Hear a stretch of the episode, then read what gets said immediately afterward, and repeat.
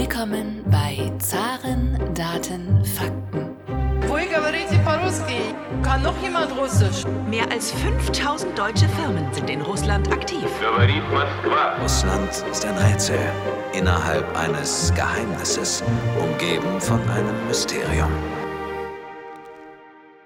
Recht herzlich willkommen zu einer weiteren Ausgabe des Zaren Daten Fakten Podcasts dem größten deutschsprachigen Podcast, der sich mit Russland beschäftigt. Mein Name ist Thomas Bayer für die AK Russland und heute wollen wir wieder zu unserem eigentlichen Thema zurückkehren, nämlich der russischen Wirtschaft. In den letzten Folgen haben wir uns ja auch anderen Themen gewidmet. Beispielsweise kam unsere Folge sehr gut an zum Erbe des großen russischen Schriftstellers des 20. Jahrhunderts, Alexander Solzhenitsyn. Außerdem kann ich Ihnen auch unsere Folge ans Herz legen mit dem Titel Ruxit, Russlands Rückzug aus der Pariser Chartaordnung mit dem Wissenschaftler Michael Polanski. Heute soll es aber wieder um ein Wirtschaftsthema gehen, nämlich um die Landwirtschaft und Landtechnik in Russland. Dazu zugeschaltet ist uns nun Dr. Ralf Bendisch, Generaldirektor von Klaas in Krasnodar, außerdem Honorarkonsul der Bundesrepublik Deutschland in Krasnodar. Lieber Herr Bendisch, schön, dass Sie sich heute für uns die Zeit genommen haben. Jetzt ist es wahrscheinlich so, einige unserer Zuhörer werden schon einmal von Klaas gehört haben und bei vielen wird auch irgendwie schon einmal der Name Klaas irgendwie gefallen sein.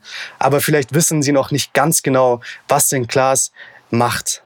Ja, guten Tag, Herr Bayer, liebe Zuhörer. Glas ist ein deutsches Traditionsunternehmen, gegründet 1913. Also wir sind schon bald 110 Jahre alt.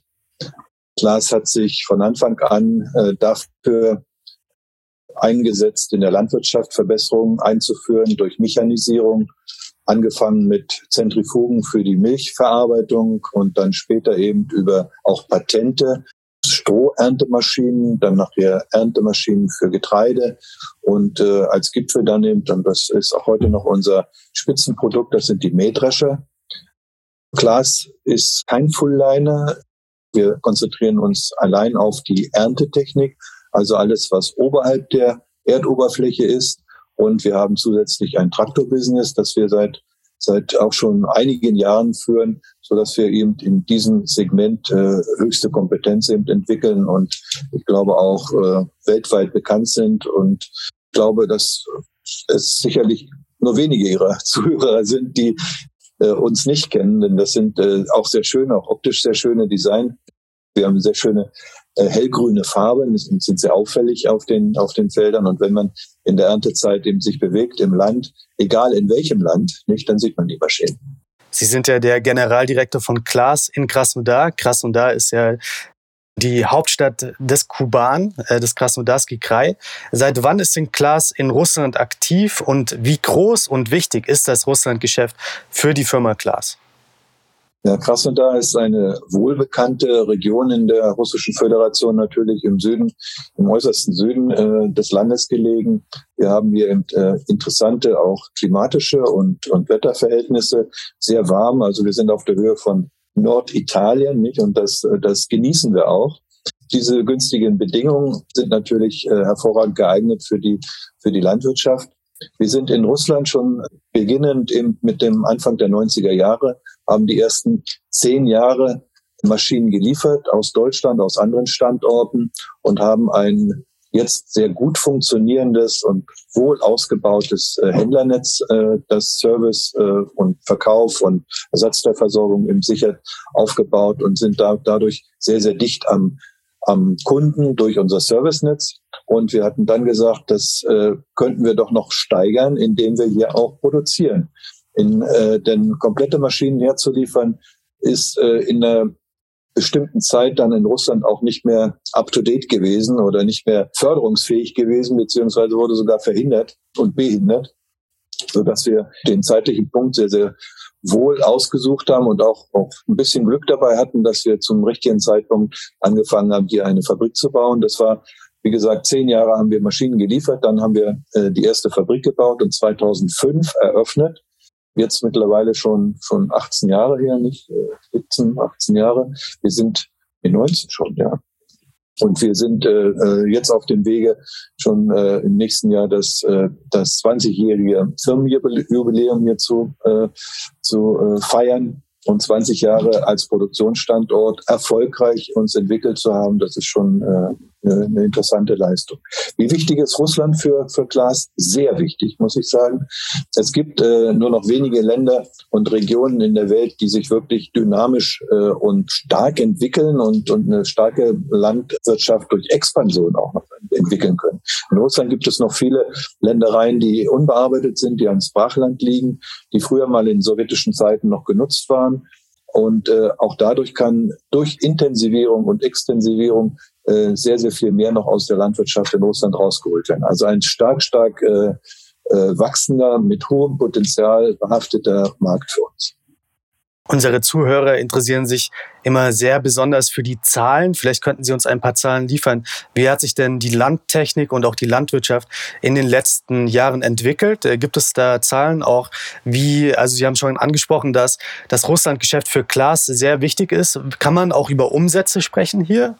Ich würde eher über das Potenzial der Landwirtschaft sprechen wollen. Wir haben sehr gute Entwicklung auch in den, in den Hektarerträgen von Jahr zu Jahr. Wenn ich jetzt mal hier in äh, Krasnodar, das ist nun mal die Spitzenregion auch in den Erträgen, hier haben wir eine, eine stetige Entwicklung gehabt, wo wir vor einigen Jahren noch unter fünf Tonnen äh, pro Hektar lagen und jetzt wirklich mit enormen Schritten von Jahr zu Jahr diese, dieses, dieses, diesen Hektarertrag, diesen durchschnittlichen Hektarertrag erhöhen. Mittlerweile gibt es hier durchaus auch landwirtschaftliche Betriebe, die neun und zehn Tonnen pro Hektar ernten können. Und das ist natürlich absolut Weltklasse und auch äh, entspricht absolut dem, was äh, in Europa auch äh, erreicht wird, äh, wo, wo die größten eben der verfügbaren Maschinen äh, die Ernte einbringen. Und das ist für, für uns dann auch das Zeichen dafür, dass auch wir uns da anpassen müssen und diesen diesen Mehrbedarf an Leistung und äh, Effizienz in der Landwirtschaft dann auch abdecken müssen durch, durch neue Produkte und, und leistungsstärkere Produkte. Sie haben gerade schon angesprochen, dass Krasnodar eine der wichtigsten Regionen ist für die russische Landwirtschaft. Gibt es noch andere Regionen, die in Russland äh, interessant sind für die Landwirtschaft, die auch weniger erschlossen sind noch als Krasnodar? Ja, es ist äh, zum einen ist es das zentrale Schwarzerdegebiet natürlich in, äh, in Russland. Das ist im Prinzip zwischen Krasnodar und Moskau gelegen.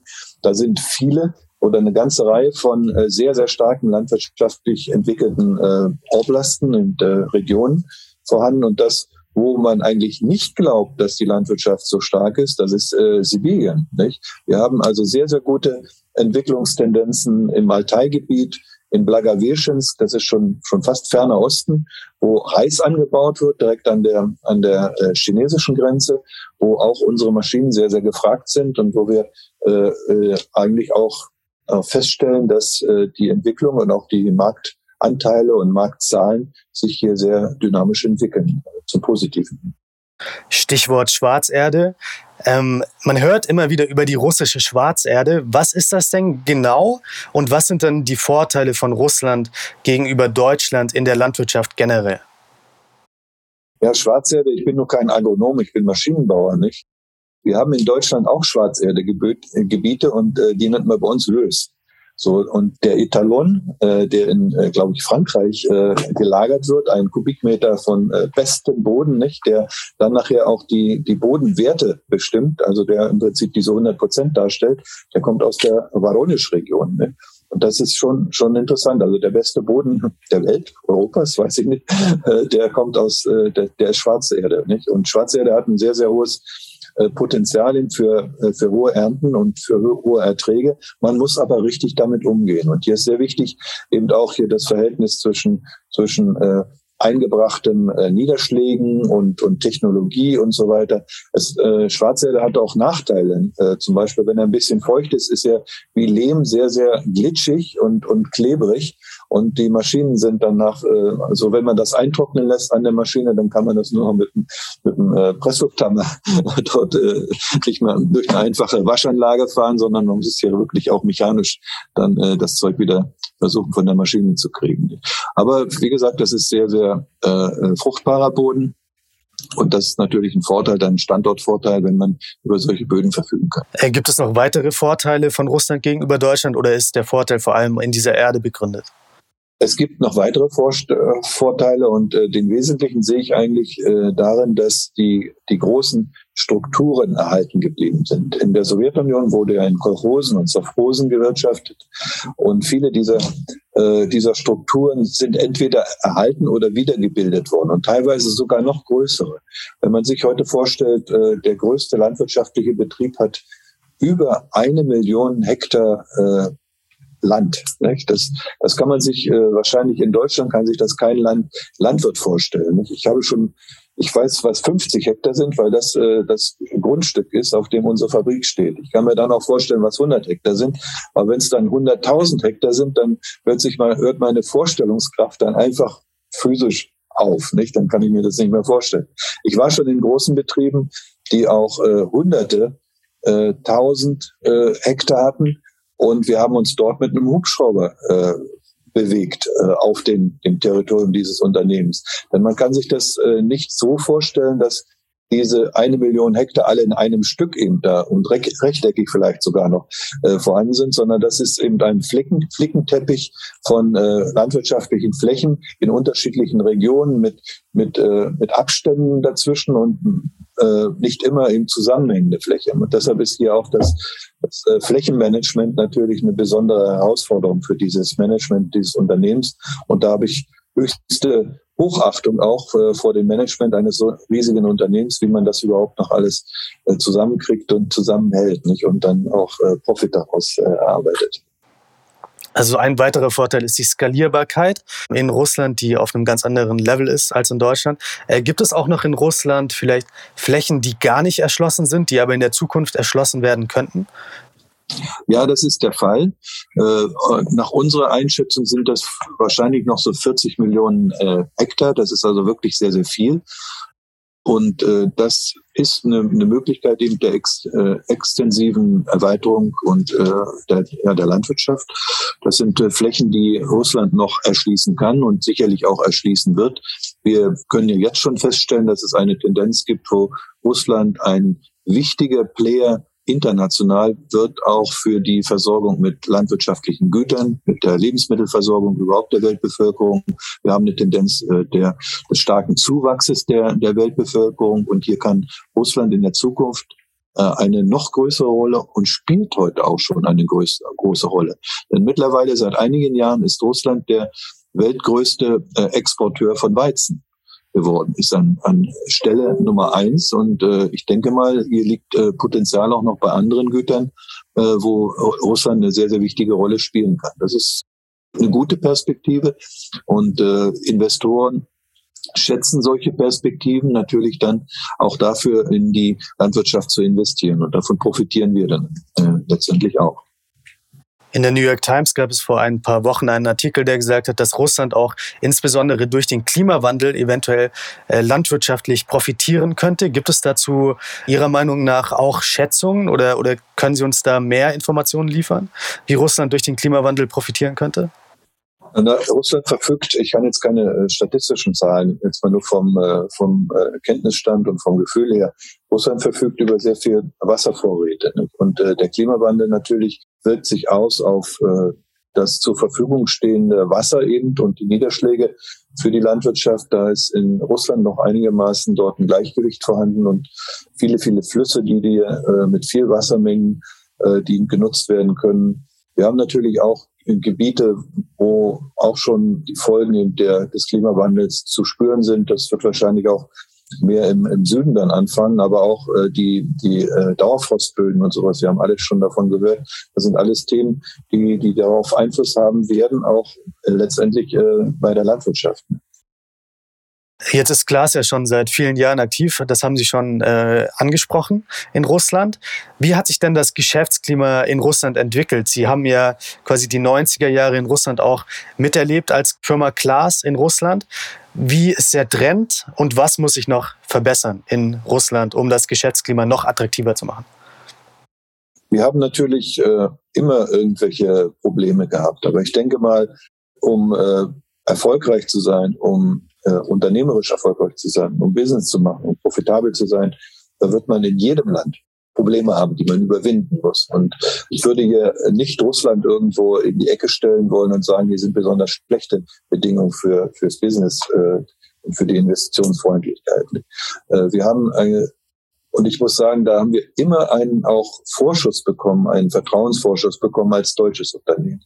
Und das ist auch, auch durchweg so, muss ich sagen. Das kenne ich auch aus dem, aus dem, äh, aus der äh, Business Society, die aus, von den Kollegen auch aus an, anderen Branchen, die eigentlich immer davon sprechen, deutsche Technik, deutsche Unternehmen sind eigentlich immer wohl äh, und, und gern gesehen äh, hier in Russland und werden auch unterstützt. Und äh, da gibt es eigentlich äh, keine keine äh, Systemprobleme, wo man sagen könnte, dass, dass wir hier besonders irgendwie schlecht gestellt wird. Natürlich äh, all das, was in der Welt vor sich geht, die extreme Verschlechterung äh, der politischen auch äh, Verhältnisse nach äh, 2014, nicht? Da muss man sagen, das ist natürlich ein harter Schlag für alle. Äh, die, die, die äh, Sanktionen haben dazu geführt, dass sich Russland auf seine eigenen Kräfte besinnen musste und besonders in der Landwirtschaft, nicht, äh, wo dann eben die ausländischen landwirtschaftlichen Produkte dann auf die Sanktionsliste, auf die äh, Liste der Gegensanktionen äh, von Russland gesetzt wurden und was dann äh, zu einem zu einer äh, enormen auch äh, Entwicklungsvektor in, in der Landwirtschaft geführt hat, zum, was positiv sich ausgewirkt hat, nicht, dass endlich man sich besonnen hat auf seine seine Potenziale, die man hat, dass investiert wurde in die Landwirtschaft äh, und dass hier auch sehr, sehr viel der Staat äh, Fördermaßnahmen äh, kreiert hat, die, die die Landwirtschaft entwickelt haben. Und heute sehen wir das Resultat, wie, wie schon gesagt, Nummer eins beim äh, Weizenexport, bei der Versorgung mit landwirtschaftlichen Gütern fast durchweg Eigenversorgung. Ne? Bei äh, Milch, Fleisch, äh, Gemüse und, und, anderen Produkten. Also das ist schon äh, eine, eine sehr gute Entwicklung in der Landwirtschaft und und wir als äh, Zulieferer für die Landwirtschaft mit landwirtschaftlicher Technik partizipieren davon positiv auch. Natürlich äh, werden wir auch gezwungen, Importsubstitutionen, also Lokalisierung zu machen, dass wenige Komponenten dann auch äh, ins Land importiert werden müssen, um auch hier eine, äh, eine Unabhängigkeit bei der, beim Maschinenbau äh, für, die, für, die, für Russland äh, aufzubauen. Denn politisch stellt sich Russland eben auch, nicht? Man hofft immer auf, äh, man muss sich einstellen auf das Schlechte und hoffen auf das Gute, ne? Äh, sagt man, sagt so ein russisches Sprichwort. Deshalb muss man sich auch, auch darauf einstellen, dass sich die politischen Verhältnisse noch weiter verschärfen.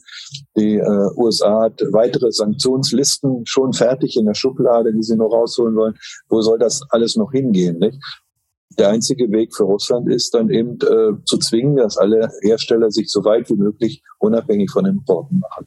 Dadurch wird die Wirtschaft dann auch weniger angriffsfähig äh, und äh, stabil, kann äh, die Wirtschaft sich weiterentwickeln, auch unter diesen schwierigen politischen Bedingungen. Das ist natürlich eine Situation, die, die un, unschön ist, aber die wir in äh, direkten Maßnahmen gegen uns überhaupt nicht spüren. Überhaupt nicht spüren. Wir können also davon ausgehen, dass wir äh, normale, vernünftige äh, Existenz- und Entwicklungsbedingungen haben. Natürlich mit manchmal überzogenen Forderungen zur Lokalisierung. Aber das ist äh, vielleicht eine, eine andere Geschichte. Sie haben mir schon die Lokalisierung in Russland angesprochen. Das ist für ausländische Unternehmen, die auf dem russischen Markt aktiv sind, ja eines der wichtigsten Themen. Wie sehr ist denn die Lokalisierung bei Klaas fortgeschritten und was ist Ihre Erfahrung mit der Lokalisierung in Russland? Ja, wir haben also eine sehr, sehr fortgeschrittene Lokalisierung. Wir können sagen, dass wir unsere Fabrik aus einer Montagefabrik für importierte Komponenten umgebaut haben in eine Fabrik, die heute den kompletten Fertigungszyklus abbildet. Wir haben also heute eine Technologie, wo wir äh, russischen Stahl auf der einen Seite der Fabrik reinfahren und die fertige Maschine auf der anderen Seite wieder rausfährt. Also wir machen den Zuschnitt von, äh, von Metall selbst, wir schweißen, wir haben die Farbgebung selbst und natürlich die Montage dann. Natürlich gehen dann noch äh, über Bypasse dann die Kaufteile rein. Also der Motor ist bis jetzt noch nicht russisch äh, andere Kaufteile, Hydraulik und, und äh, solche Sachen. Aber eben äh, Glas für die Kabinen ist schon russisch, hier die Reifen sind russisch und, und vieles, vieles andere mehr. Und alles, was man eben aus Stahl und Blech machen kann, das machen wir äh, in unserer Fabrik selbst. Im Ergebnis haben wir jetzt eine Lokalisierung, muss ich sagen, äh, haben wir auch innerhalb des Konzernes eingeschätzt, die in der Fertigungstiefe größer ist als äh, im Stammwerk in, in Deutschland. Wir machen also viel mehr selbst als äh, das Stammwerk in Deutschland selbst. Das ist, äh, wir erfüllen damit die Anforderungen im Moment äh, der Lokalisierung in vollem Maße. Hier werden aber auch die, die äh, Muttern weiter ange, angezogen. Also der Druck wird weiter erhöht, noch weiter zu lokalisieren. Jetzt geht es wirklich darum, auch die Kaufteile mehr und mehr aus Russland zu, zu sourcen. Ob uns das in, in der Breite gelingen wird, das wissen wir noch nicht. Das ist ein Projekt für die nächsten vier, fünf Jahre. Daran arbeiten wir sehr stark. Aber äh, man kann nicht sagen, dass das nicht möglich ist. Wir haben relativ viel Geld dafür in die Hand nehmen müssen. Wir sind beim Investitionsvolumen jetzt na, bestimmt bei ungefähr 160 Millionen Euro, die wir bisher in die Fabrik reingesteckt haben. Aber wir haben in, im vergangenen, im abgelaufenen Jahr das erste Mal Mähdrescher des mittleren, der mittleren äh, äh, Modellserie mehr produziert als im Stammwerk in, in Hasewinkel.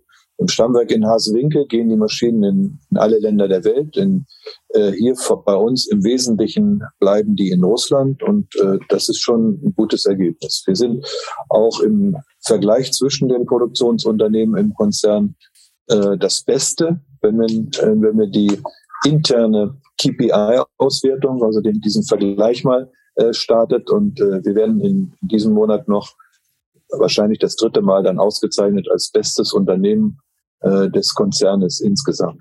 Und das sind immerhin äh, 15 äh, Produktionsunternehmen, die hier miteinander verglichen werden. Klaas ist ja auch einer der Leader bei der Nachhaltigkeit bei den Landtechniken. Äh, was sind denn die Trends bei Nachhaltigkeit in der Landwirtschaft und der Landtechnik weltweit und auch insbesondere in Russland? Ja, natürlich äh, können wir uns dem nicht verschließen und wir versuchen hier auch Vorreiter zu sein. Denn Klaas äh, und Technologie Klaas, wir meinen eigentlich, dass wir hier den, den Ton angeben in der Welt auch, in der, in der Branche.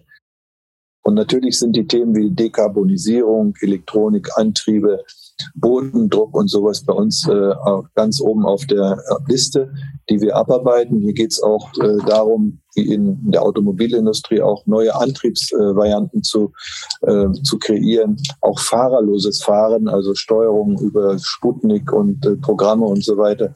Viele, viele Sachen sind hier in der Mache. Ob das dann äh, im Endeffekt ein, ein Elektro äh, Mähdrescher sein wird, das glaube ich eher nicht. nicht, da wird es, äh, kann ich mir im Moment nicht vorstellen, dass wir so viel Akkumulatoren daran hängen können, dass der wirklich äh, ganzen Tag auf dem Acker fährt und erntet und so weiter und so weiter. Denn Mähdrescher, der bewegt sich ja nicht nur, der, da ist ja eine ganze Fabrik auf Rädern, nicht, wo, wo sehr, sehr viele äh, Sachen auch ablaufen, wo ich also sehr viel auch Antriebsleistung brauche. Aber auch in dieser Richtung wird gearbeitet. Was natürlich wichtig ist, das sind heute auch höher äh, produktive und effektive Maschinen, die weniger Kraftstoff verbrauchen. Auf jeden Fall, das ist die aktuelle Thema, die weniger Bodendruck auch ausüben. Das ist wichtig, dass man eben den, die Qualität der Böden erhält und auch äh, kombinierte Maschinen, wo ich vielleicht durch entweder breitere Arbeitsbreiten oder oder kombinierte mehrere Technologien in einem Zug des Überfahrens des Feldes zum Beispiel abwickle. Nicht? Das sind so Themen, wo ich dann wirklich äh, auch sparen kann und wo ich weniger äh, schädlichen Einfluss auf die Umwelt dann auch aus, ausübe. Nicht? Also zwei, zwei im Prinzip äh, fliegen mit einer Klappe. Der, äh, der äh, landwirtschaftliche Unternehmer und der Bauer gewinnt durch weniger Kosteneinsatz und, äh, und wir äh, können den Einfluss, den negativen Einfluss auf die Umwelt hier verringern. Was heute äh, Mode ist, das sind äh, so Begriffe wie Landwirtschaft 4.0, das ist Flottenmanagement, das sind komplexe Programme, die den gesamten Fuhrpark äh, auch über die Brands hinaus, nicht? dass es also nicht ein glasinternes äh, System ist, nicht, wo man den Bauern äh, formal oder indirekt den zwingt, alles nur mit Glas zu bestücken. Das muss nicht sein. Es gibt heute so Systeme, die durchaus auch auch äh, herstellerübergreifend äh, äh, Technik zusammenfassen können und nicht nur die Technik. Nicht? Aber wenn wir jetzt mal innerhalb der Technik bleiben, dann geht es darum, dass die Maschinen miteinander kommunizieren, dass zum Beispiel ein Mähdrescher vorwegfährt und die anderen hinterher und sich an, an den Einstellungen zum Beispiel des Voranfahrenden dort, dort orientieren. Und dann ist der nächste Schritt zum Beispiel, dann könnten die hinterherfahrenden Mähdrescher zum Beispiel auch ohne Fahrer sein, weil der Fahrer in dem ersten Mähdrescher eben die gesamte Intelligenz und die Einstellungen eben vornimmt und die anderen eben dann nur äh, kopieren. Über die Maschinen hinaus muss ich natürlich auch alle anderen Prozesse, äh, die in einem landwirtschaftlichen Betrieb äh, vor sich gehen, versuchen einzubeziehen. Das kann auch das Wetter, die Wetterprognose sein. Das kann auch der Einkauf von äh, Düngemittel und die Ausbringung von Düngemittel sein. Das können kaufmännische äh, Sachen sein und so weiter. Das muss man heute anbieten. Das bietet Klaas auch an, äh, dass man alles in einem System hat und so die, die Arbeit des, des Managers auch, des, äh, des Bauern früher nicht und ist der Manager eines, eines Großunternehmens oder vielleicht sogar einer Agro-Holding, dass der auf seinem Handy zum Beispiel verfolgt, wie äh, die Prozesse in seinem äh, Betrieb ablaufen. Er kann genau sehen, wo welcher Mähdrescher sich befindet, wie er eingestellt ist. Also ganz, ganz tolle auch Perspektiven, die natürlich sich dann darauf auch auswirken, dass es wieder Spaß macht, in der Landwirtschaft zu arbeiten. Das ist ja auch ein großes Thema. Welche Produkte von Klaas sind denn in Russland besonders gefragt und wie unterscheidet sich denn der Endkunde in Russland von einem Endkunden in Deutschland? Eigentlich äh, wenig. Also jetzt mal die zweite, zweite Teil der Frage. Der Kunde informiert sich wie in Deutschland auch im Internet und vergleicht alles. Er weiß ganz genau, äh, was er will und äh, äh geht zum äh, Händler oder zum Hersteller und definiert genau, was er für eine Maschine haben will. Und äh, hier sollten wir, hier ist lange die Zeit vorbei, wo man sagte, hier, äh, das geht noch für Russland. Hier kann man eine äh, weniger gut konfigurierte Maschine oder ein niedrigeres technologisches Niveau hier anbieten. Das reicht für Russland. Das ist nicht mehr der Fall. Hier will man durchaus das absolute Top-Angebot äh, der Hersteller haben. Das wird auch verglichen mit dem Wettbewerb und äh, natürlich auch die Preisverhandlungen sind, sind hart sind hart und äh, aber führen äh, auch zu Ergebnissen, die, die für beide Seiten dann äh, vorteilhaft sind. Welche Produkte sind das? Natürlich für uns ist das in erster Linie der Mähdrescher, der hier seinen Siegeszug im Prinzip auch angetreten hat. Wir sind jetzt im Prinzip fast allein mit einem noch traditionellen russischen Hersteller am Markt.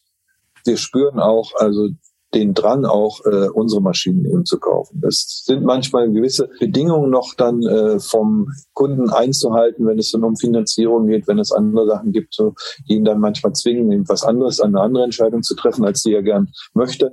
Aber irgendwo im, im Herzen möchte er ja eine Maschine, die hellgrün ist. So, und äh, die, die, das zweite Produkt, äh, was äh, sehr gut bei uns läuft, das sind die Traktoren.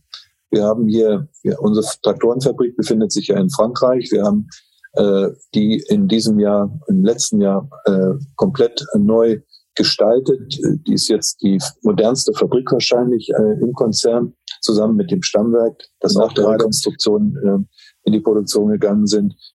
Wir haben äh, unsere Produkte brauchen sich nicht verstecken. Wir haben beste auch äh, Einschätzungen von Fachpresse, äh, von äh, und natürlich das Wichtigste ist das Feedback der Kunden, nicht? wenn die zufrieden sind. Und man sagt immer, es ist besser, wenn der, der Kunde wiederkommt, als wenn die Maschine wiederkommt. Nicht? Und wenn die Maschinen vom Hof fahren, dann winke ich immer hinterher und sage immer so, guten Weg und so, ich möchte dich nie, nie wiedersehen. Nicht? Das ist nicht bös gemeint, ganz im Gegenteil.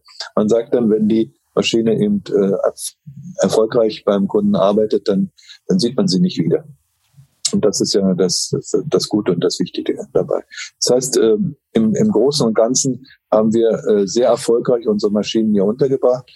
Es gibt noch Maschinen, die wir noch importieren, wo einfach die Stückzahlen eine riesige Produktion nicht, nicht rechtfertigen. Das sind die, das sind die äh, äh, Häcksler, die Futterhäcksler, die selbstfahrenden Häcksler, die, die in der ganzen Welt, wo wir als, als Glas in der ganzen Welt Marktführer sind und Marktanteil von über 50 Prozent in der Welt haben.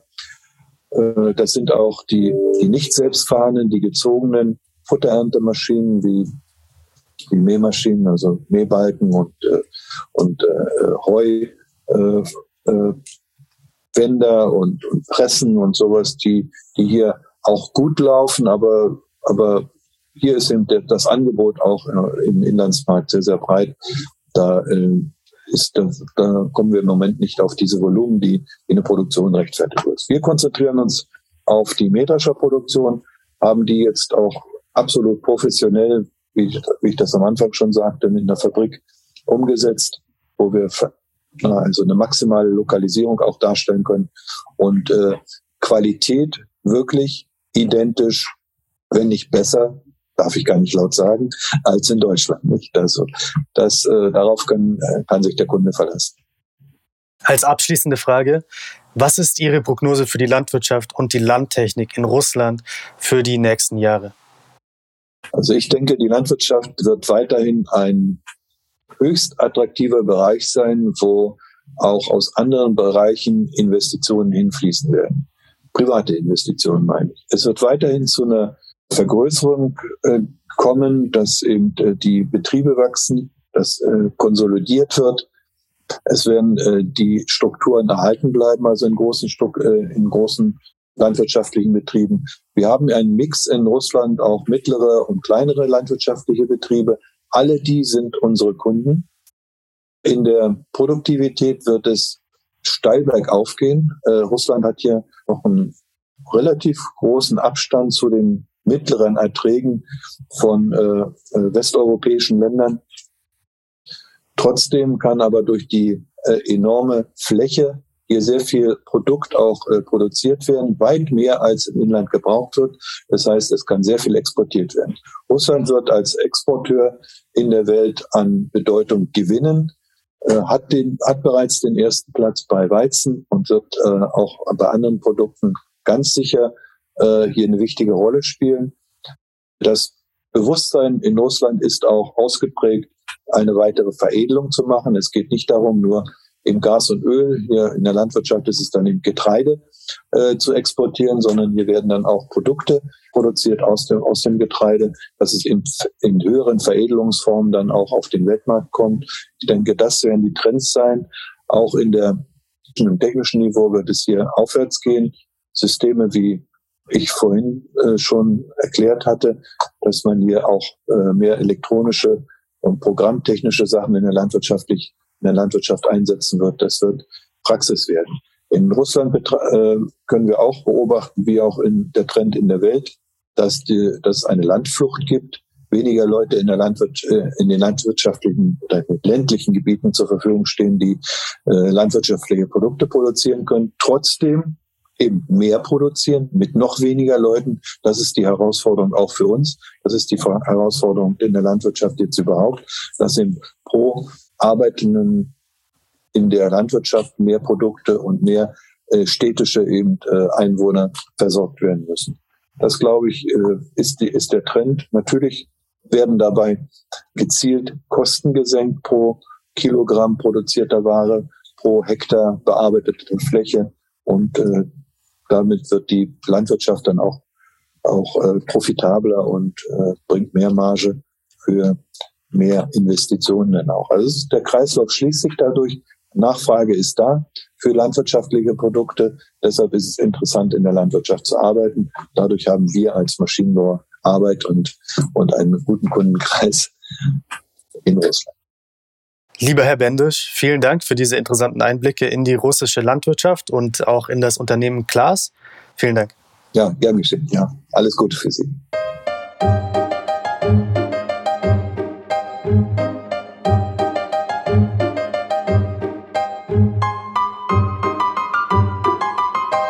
Podcast wurde präsentiert von der Deutsch-Russischen Auslandshandelskammer. Die Deutsch-Russische Auslandshandelskammer ist mit 1000 Mitgliedern der größte ausländische Wirtschaftsverband in Russland.